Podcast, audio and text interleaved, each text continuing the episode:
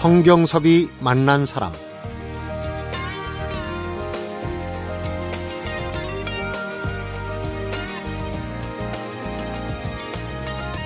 달력을 보니까 오늘이 절기상 고구네요. 장애인의 날이기도 하고요. 곡식에 꼭 필요한 비가 내리는 날이자 명산으로 고구물 마시러 가자 이런 옛말이 있을 만큼 나무에 물이 많이 올라 있는 때죠.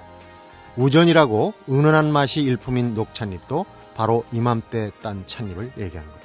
그런가 하면 이 무렵에 잡은 조기는 고구살이라고 살은 적지만 맛이 아주 좋다고. 그 어느 절기보다도 자연이 주는 것들이 많은 날인데요. 마음도 그 덕을 볼 수 있었으면 좋겠습니다.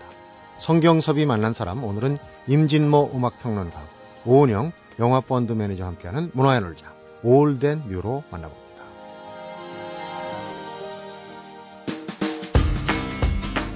음악평론가 임진모 씨 어서 오십시오.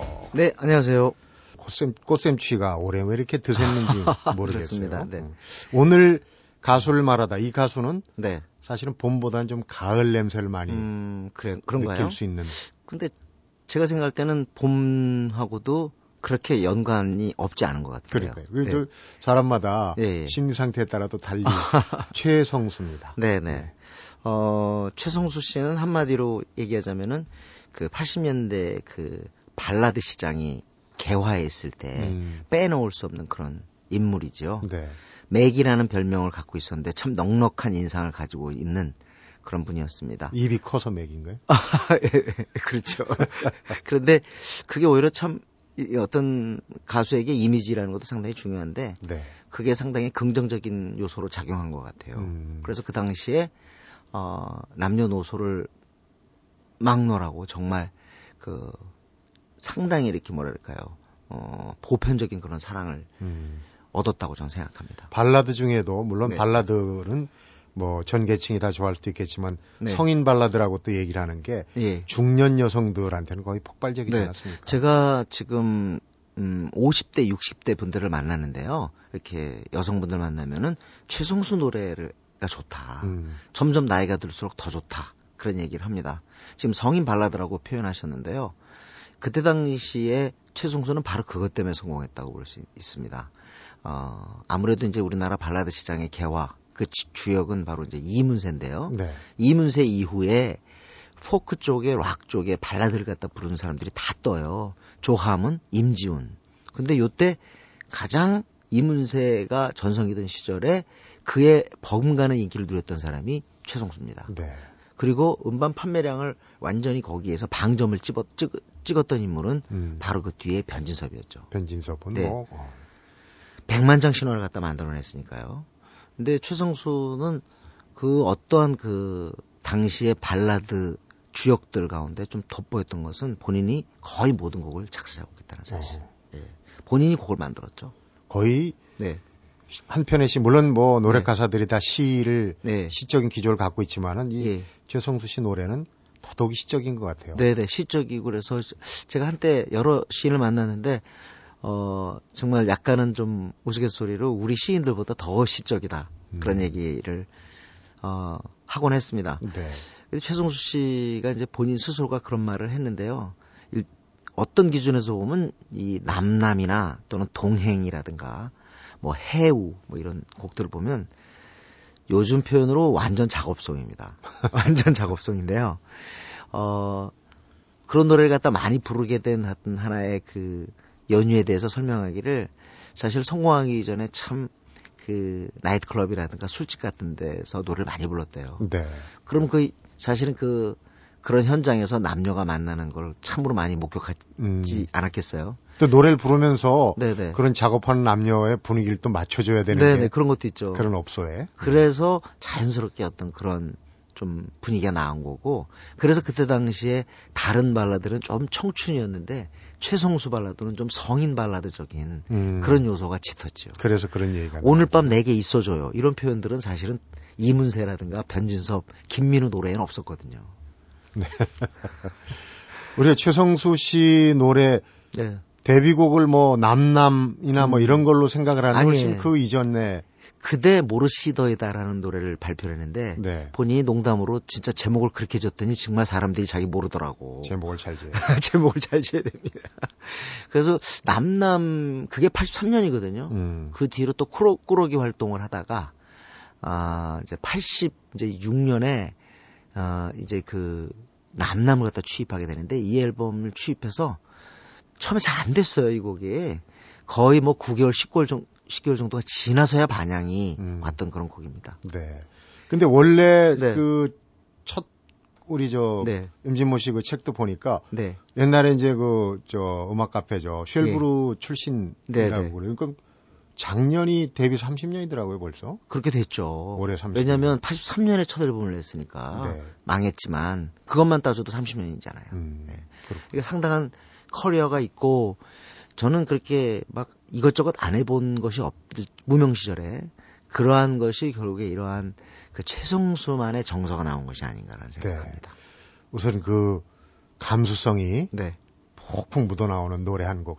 남남을 들을까 동행을 들을까 했는데 네. 우리 임진모 씨하고 네. 동행을 듣기로 어 여성 팬들이 워낙 좋아하는 곡이라서 합의를 했습니다. 이 곡을 그, 갖다 골랐습니다. 그 곡부터 한번 먼저 들어보겠습니다.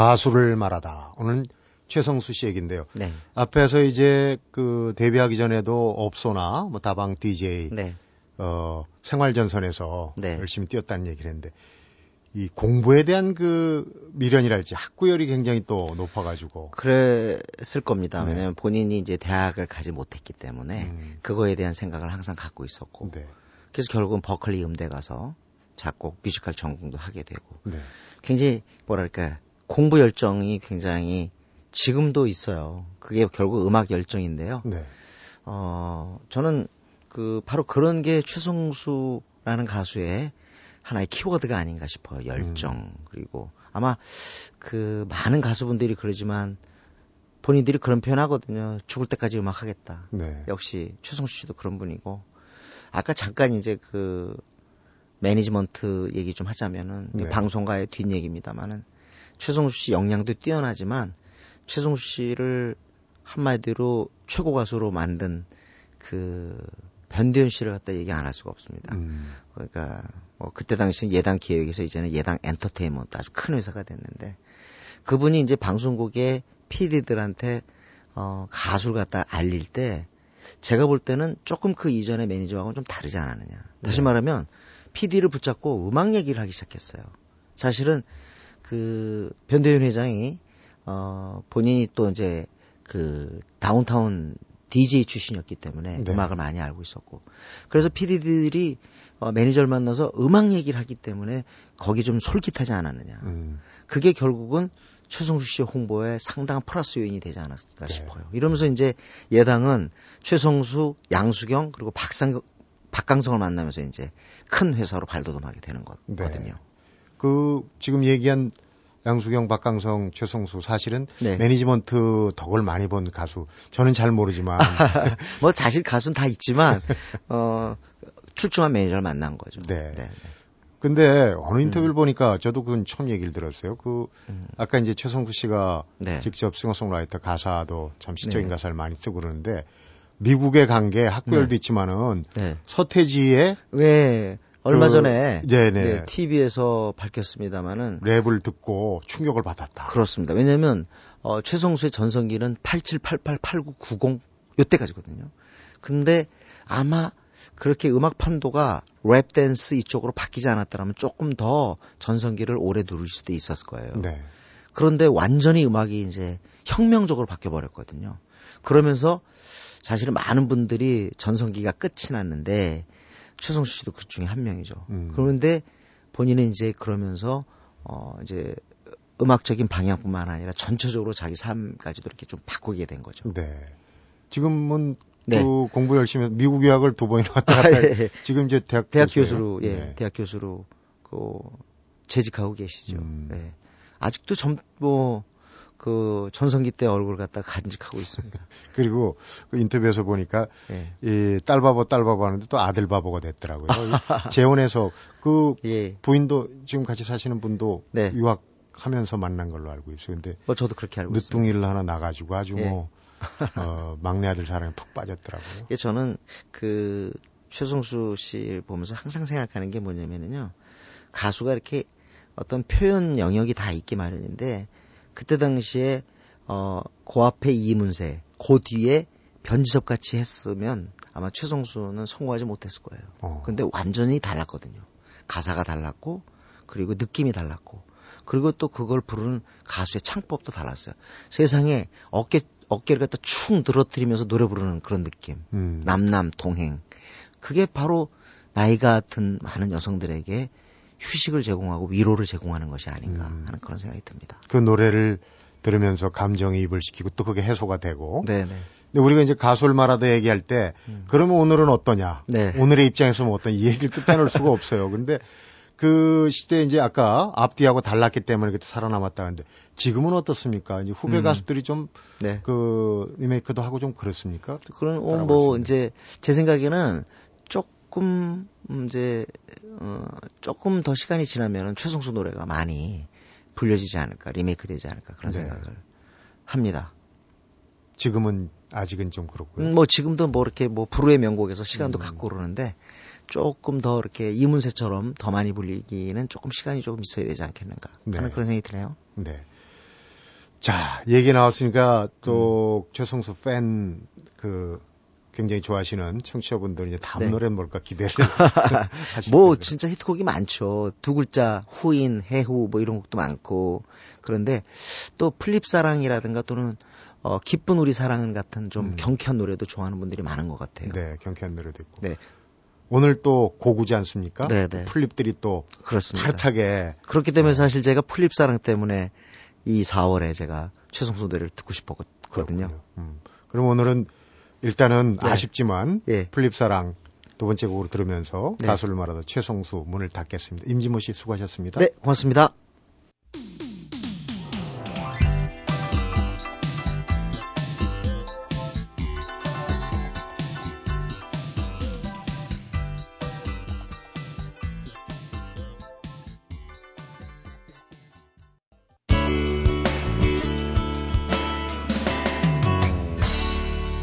성경섭이 만난 사람.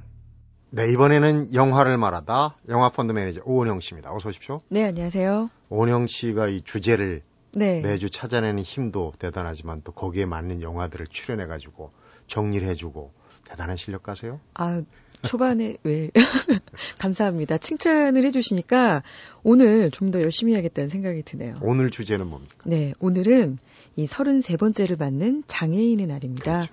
그래서 이번 주는 영화 속에서 만나는 장애인 주인공들의 이야기 함께 음. 나눠보도록 하죠. 그렇지 않아도 장애인의 달 어제 시각장애를 가진 석준호 목사님 모셔가지고 부르 청소년들 어려운 아이들을 위해서 국토 종주 자전거 투어를 하시는 네. 목사님을 모셔가지고 얘기를 해봤는데 오늘 영화를 만나대서는 또 어떤 어, 주인공들이 나올지 궁금하네요. 네. 정말 이 많이 좋아졌 다곤 하지만 마치 풀리지 않는 숙제처럼 언제나 많은 아쉬움과 또 바람을 갖게 하는 게 바로 이 장애인분들에 대한 어떤 사회 배려 또 네. 복지가 아닌가 싶습니다. 특히 이제 올해 장애인 날 그 어떤 슬로건 공모에서 대상을 수상한 문구가 너무 평범하지만 인상 깊었던 게 네. 우리의 편견으로부터 장애는 시작한다. 어, 이런 문구 한번 생각해 보면서 시작을 하면 좋을 것 같습니다. 네. 네. 봄꽃 축제로 들떠 있는데 이런 식의 또 어, 맞물려 있어요. 장애인의 날, 장애인의 그렇죠. 달이. 네. 어, 너무 이 즐거움만 챙길 게 아니라 이 장애인 관련 좀 전에 우리의 편견으로부터 장애는 시작합니다 했잖아요. 네. 그런 편견이 뭐가 있는지도 한번 되돌아보고 이런 게 좀 중요할 것 같은데 영화 속에서 어, 그런 의미 있는 장면들 한번 찾아볼까요? 네, 자, 첫 번째 영화는 제가 개인적으로 이 영화를 저의 이 베스트 무비 5위 안에 넣고 있는 영화입니다. 네. 참 이다지도 아름답고 따뜻한 영화가 있을까라는 이야기를 꼭 드리고 싶은데 제 8요일이라는 벨기에 영화로 시작하겠습니다. 벨기에 영화. 네. 자, 월, 화, 수, 목, 금, 토, 일. 이렇게까지밖에 없는데 이 세상에 없는 제 8요일 어떤 날일까 궁금하시죠? 네. 네. 제목만으로 봐서는 무슨 F, SF 같기도 하고 그런데 네. 아, 그렇죠. 그게 아니었군요. 이 영화는 어, 겉으로는 지극히 정상처럼 보이지만 속은 이 파탄난 가정, 또 지루한 일상으로 너무 괴로워하는 결코 정상적이지 않은 남자, 아리라는 주인공이 있습니다. 네. 그리고 겉으로는 정상이 아닌 다운 증후군을 앓고 있지만 정말 마음만은 티끌 하나 없이 하얀 정말 정상인 조지라는 이 친구를 만나서 서로의 아픔을 나누고 동행하면서 펼쳐지는 이야기를 담고 있습니다. 네. 우리 주변에서도 다운 증후군 장애 우들을 보는데 특징이 아주 순박해요. 네, 잘 웃고. 잘 웃고. 네. 그래서 가끔 오해들도 좀 많이 받는다 그래요. 이렇게 지나가면서 괜히 이렇게 순수하게 또 이렇게 뭐 터치 만지기도 네. 하고 음. 또 웃고 막 그러니까 좀 친해지려고 한다는 표시로 제가 얼핏 들었던 네. 기억이 네. 있습니다. 그렇군요. 자, 이 영화는 우리가 정상과 비정상이라는 정말 우리만의 어떤 임의적인 기준에 따라서 이 많은 사람들을 슬프게 하고 있는 건 아닌가 이런 생각을 해보게 하는 내용이 많이 나와 있고요. 네. 어떻게 보면 가장 정상처럼 보이는 사람이 이 어떻게 보면 비정상이고 우리가 비정상이라고 뭔가 이렇게 손가락질을 하는 게 또 어떻게 보면 정상일 수 있다라는 가치를 전달하고 있는 어, 내용이 역시 많이 나오고 있습니다. 네. 특히 영화 속에 이런 대사가 나옵니다. 신이 첫째 날 태양을 만드시고 둘째 날 뭐 바람을 만드시고 뭐 셋째 날 뭘 만드시고 쭉 이렇게 말하고는 마지막에 신은 제 8요일에 조지를 만드셨다. 네. 그리고 가장 기뻐하셨다. 그러니까 뭔가 이게 종교적인 의미를 다 떠나서도 이 신마저도 가장 기뻐했던 그러니까 어떻게 보면 이 이 세상에 어쩌면 정말 존재하지 않는 이 음. 제8요일처럼 가장 순수한 존재가 바로 이 캐릭터 주인공으로 그려지고 있는 것 같아요. 네. 장애우가 주인공이 되는 영화는 아무래도 그 연기하기가 참 힘들 것 같아요. 네. 그 이제 장애우 영화 얘기를 하다 보니까 이제 영화 오아시스에서 문소리, 문소리 씨가 뇌성마비 장애우 연기를 했는데 정말 실감나게 진짜인 줄 알았어요. 너무 네. 잘해가지고. 음. 근데 이 영화에서 이 다운 증후군을 앓고 있는 조지라는 배우는 파스칼 듀켄이라는 실제 다운 증후군 배우입니다. 아, 네. 이그 자코반 도마일이라는 감독이 만든 그 기타 영화 나머지 두 편에도 항상 이렇게 까메오로 출연하기도 했는데 이 제8요이라는 영화로 그의 깐느 영화제에서 아리 역할을 맡은 주인공 이 프랑스의 마치 안성기 씨 같은 네. 다니엘 네. 오떼유라는 배우가 있습니다. 이 배우와 공동 나무 주연상을 수상하면서 화제를 몰기도 했죠. 자, 이 영화를 보신 분들은 물론 이제 취향에 따라 또 개인차가 있긴 합니다만 대부분이 뭐 영혼을 맑게 하는 영화, 가슴을 적시는 영화, 뭐 힐링 영화 이렇게 평을 많이 하셨는데 네. 그 중에서 누군가 이런 코멘트를 해놓은 게 참 인상적이었어요. 희노애락 중에서 노만 없고 다 있는 영화다라고 누군가 이렇게 평을 해주셨는데 이 영화 소개할 때 한마디로 가장 잘 맞는 멘트라는 생각이 들었습니다. 네. 히로애락 중에서 노할 노자가 없다. 네. 어, 제8호일 다음으로 이제 두 번째 영화는 일본 영화인데 어, 이름이 아주 귀에 익은 조제 호랑이 그리고 물고기들인데 이게 이제 또 장애우가 나오는 영화라는 걸 안 보신 분은 물론 네. 모르겠지만은 제목으로 볼 때도 거기에 연결될까 독특하죠. 네. 일단 내용은 이 조제라는 이름을 가진 여자 주인공이 다리를 못 쓰는 소위 이제 장애인입니다. 그런 그녀에게도 사랑이 찾아오고 평범한 사랑을 이어간 듯 하지만 결국에는 남자친구가 본인을 조금 부담스러워하고 약간 창피해하는 거를 좀 느끼면서 음. 스스로 이별을 구하고 또 담담하게 또 그 이별을 맞고 꿋꿋하게 홀로 서기 하는 장면으로 마무리되는 그런 스토리를 가지고 있습니다. 네. 조제는 사람 이름이고 호랑이 물고기가 제목에 나오는 건 어떤 의미일까요? 영화 속에 이런 대사가 있습니다. 그러니까 그 주인공 조제가 남자친구와 같이 동물원에 가서 호랑이를 봐요. 그러면서 음.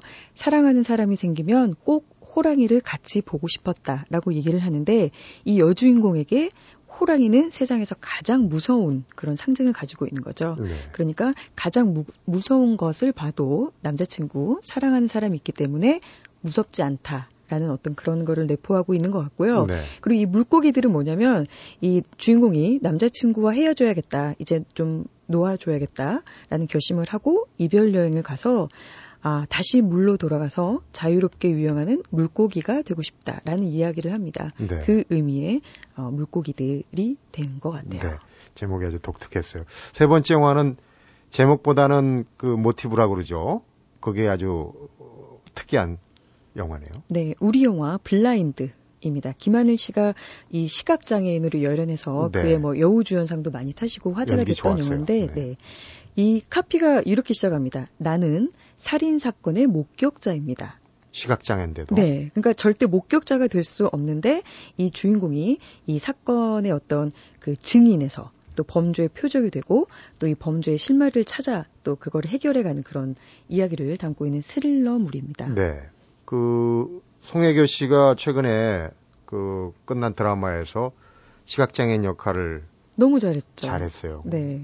그런데 이 영화에서 이제 아까 얘기했듯이 김하늘 씨가 우리 시각장애인이 범죄와 관련된 영화는 그 헐리우드에도 꽤 있어요. 근데 그렇죠. 그런 아까 이제 모티브라 그랬는데 네. 시각장애와 그, 그 스릴 넘치는 네. 어, 그 순간들하고의 연결이 참. 네, 맞습니다. 특히 이 오감 중에서 우리가 또 가장 많이 기대고 있는 부분이 어떻게 보면 또 시각일 것 같아요. 근데 네. 그 시각에 문제가 있을 때 어떤 불편함, 공포심이 이 영화적인 그 어떤 장르적인 어떤 흐름 속에서 가장 좀 극대화 되는 것 같습니다. 네.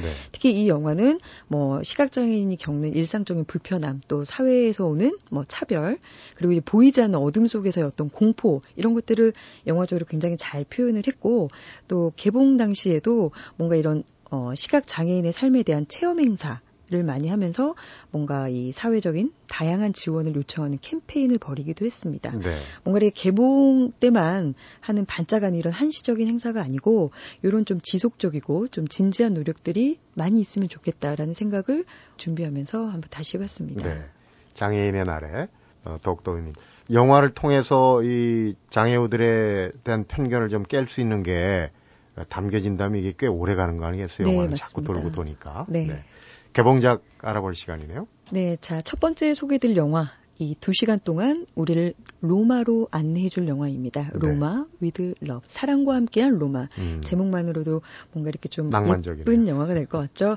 그 우리에게 좀 많이 알려져 있습니다. 어, 순이의 남편으로 알려진 우디 알렌 감독의 음. 새로운 작품이에요. 이 전작 midnight in 파리에서는 정말 이 파리의 낭만과 역사를 선물해 줬는데 네. 이번에는 로마입니다. 뭐 트레비 분수를 시작으로 해서 로마의 뭐 거리 굉장히 많이 나오고 정말 어떤 박물관, 뭐 카페, 이 아이스크림 뭐 이런 것들을 두 시간 동안 함께 좀 즐길 수 있는 그런 영화가 되겠습니다. 네. 어 정말 추억, 뭐 명성, 또 스캔들, 그리고 또 꿈이라는 키워드로 각각의 주인공들이 겪는 여러 가지 이야기들을 이 에피소드별로 유쾌하게 묶어낸 영화인 것 같아요. 네. 이 우디 알렌 영화가 워낙 또 재치 있고 또 인생의 깊이를 대사로 이렇게 오밀조밀하게 음. 잘 보여주기 때문에 통통 튀죠. 그렇죠. 네. 이번 주말에 이 극장에서 로마 여행, 사람 여행, 네. 사랑 여행 함께 떠나보시면 어떨까 싶네요. 음. 오드리 헵번이 나왔던 로마의 휴일이 생각나네요. 거기 네. 이제 트레비 분수도 나오고 맞아요. 진실의 입도 나오고 근데 그때 그 영화하고 지금 오늘날 이 영화하고 어떤 차이가 있는지 비교해 보면서 보는 네. 것도 재밌을 것 같아요. 그래서 이 영화사에서 홍보성으로 음. 그런 영화들 같이 묶어서 상영회도 하고 하는 네. 것 같더라고요. 다른 개봉작은 네. 또 어떤 게 있습니까? 네, 두 번째 영화는 영화 두 편을 한꺼번에 묶어서 잠깐씩 소개를 해드리고 싶습니다. 공정사회라는 영화, 또 놀이개라는 영화입니다. 아쉽게도 이 소위 작은 영화로 분류되다 보니까 극장에서 좀 많이 접하시기는 좀 어려울 수 있을 것 같아요. 하지만 네. 요즘 이 한국 영화 붐을 타고 뭔가 이렇게 수십억씩 이 제작비를 써서 만드는 영화들 틈 속에서 정말 자신의 존재를 알차게 알리는 이런 영화들 좀 많이 반가운 마음에 네. 소개해드리고 네. 싶습니다. 특히 공정사회라는 영화는 제작비가 5천만 원입니다. 1억도 아니 고. 네. 이 모든 배우들과 또 스탭들이 재능 기부라는 명목으로 무료로 힘을 모아서 만든 영화라고 네. 하니까 좀 의미가 있죠. 개런티가 없으니까 5천만 원으로도 되는군요. 그, 그러니까 이게 진행비 밥 먹고 촬영하고 딱 그렇게만 사용을 한 것 같아요. 어, 만들기 쉽지 않았을 것 같은데 아마 촬영 기간도 단기간에 끝나지 않았을까 짐작이 됩니다. 제가 알기로는 일주일 정도 어허. 찍은 걸로 알고 있습니다. 그러면은 공정사회부터 한번 볼까요? 네. 내용은 어떻게 보면 좀 흔할 수도 있습니다. 이 딸에게 닥친 아동 성폭력이라는 범죄 앞에서 남편도 경찰도 아무도 도와주지 않는 정말 이 말로만 공정사회인 이 현실에서 주인공 엄마 이 아줌마 한 명이 당당하게 맞서서 복수를 해간다는 그런 이야기입니다. 네. 주인공이 장영남 씨예요. 역시 무료로 출연을 했는데 이 영화로 이 해외 영화제들에서 이미 여우 주연상 뭐 몇 차례 수상을 수상을 하는 듯 어, 많은 관심 받고 있습니다. 그렇군. 해외 제목이 아줌마예요. 포스터에 그냥 아줌마 이렇게 영어로 써 있더라고요. 아줌마의 힘, 대한민국 네. 아줌마의 힘. 두 번째 영화 네. 놀이기입니다. 제목 자체에서 뭔가 좀 불편한 마음이 들죠. 이 한 여배우의 죽음을 둘러싸고 성상납과 또 연예계를 둘러싼 이야기 이런 사건들을 파헤쳐가는 이야기입니다. 네. 뭐 요즘 워낙 이런 얘기들이 많고 해서 음. 뭔가 이렇게 좀 단순 화제성 영화로만 좀 저도 약간은 오해하고 영화를 봤는데 연상되는 사건이 또. 있잖아요. 네. 그런데 영화 자체의 깊이도도 있고 또 마동석이라는 어떤 그 진지한 또 연기 잘하는 배우가 보여주는 깊이감도 있고 해서 네. 어 여러 가지로 좀 어, 작지만 알차구나라는 음. 생각이 들었습니다. 두 편 다 뭐 이렇게 사회의 어떤 불편한 진실을 마주하고 있- 있기 때문에 영화를 보고 나면 이렇게 저도 모르게 불끈 욱하는 감정이 솟는 그런 영화였습니다. 정말 네. 작은 고추가 맵다를 보여주는 영화들이었어요. 음, 저예산이지만은 그 감독과 배우들의 열정이 느껴진다면 흥행에도 관객들도 아마 공감하지 않을까 그런 생각이 네. 드네요. 이런 조금 저예산 영화가 잘 돼야 우리 영화계가 아주 대박 나는 큰 영화가 나오면은 다른 부분에 한쪽에선 음. 또 뭔가가 네, 잘못된다 맞습니다. 그래요. 뭔가 균형을 네. 잡는 그런 영화계가 됐으면 좋, 좋을 것 다양성의 같아요. 문제도 네, 그렇죠. 네. 이번 주 영화 소개하고 장애우들을 주제로 한 영화 소개 잘 들었습니다. 오은영 씨 수고했습니다. 네, 고맙습니다.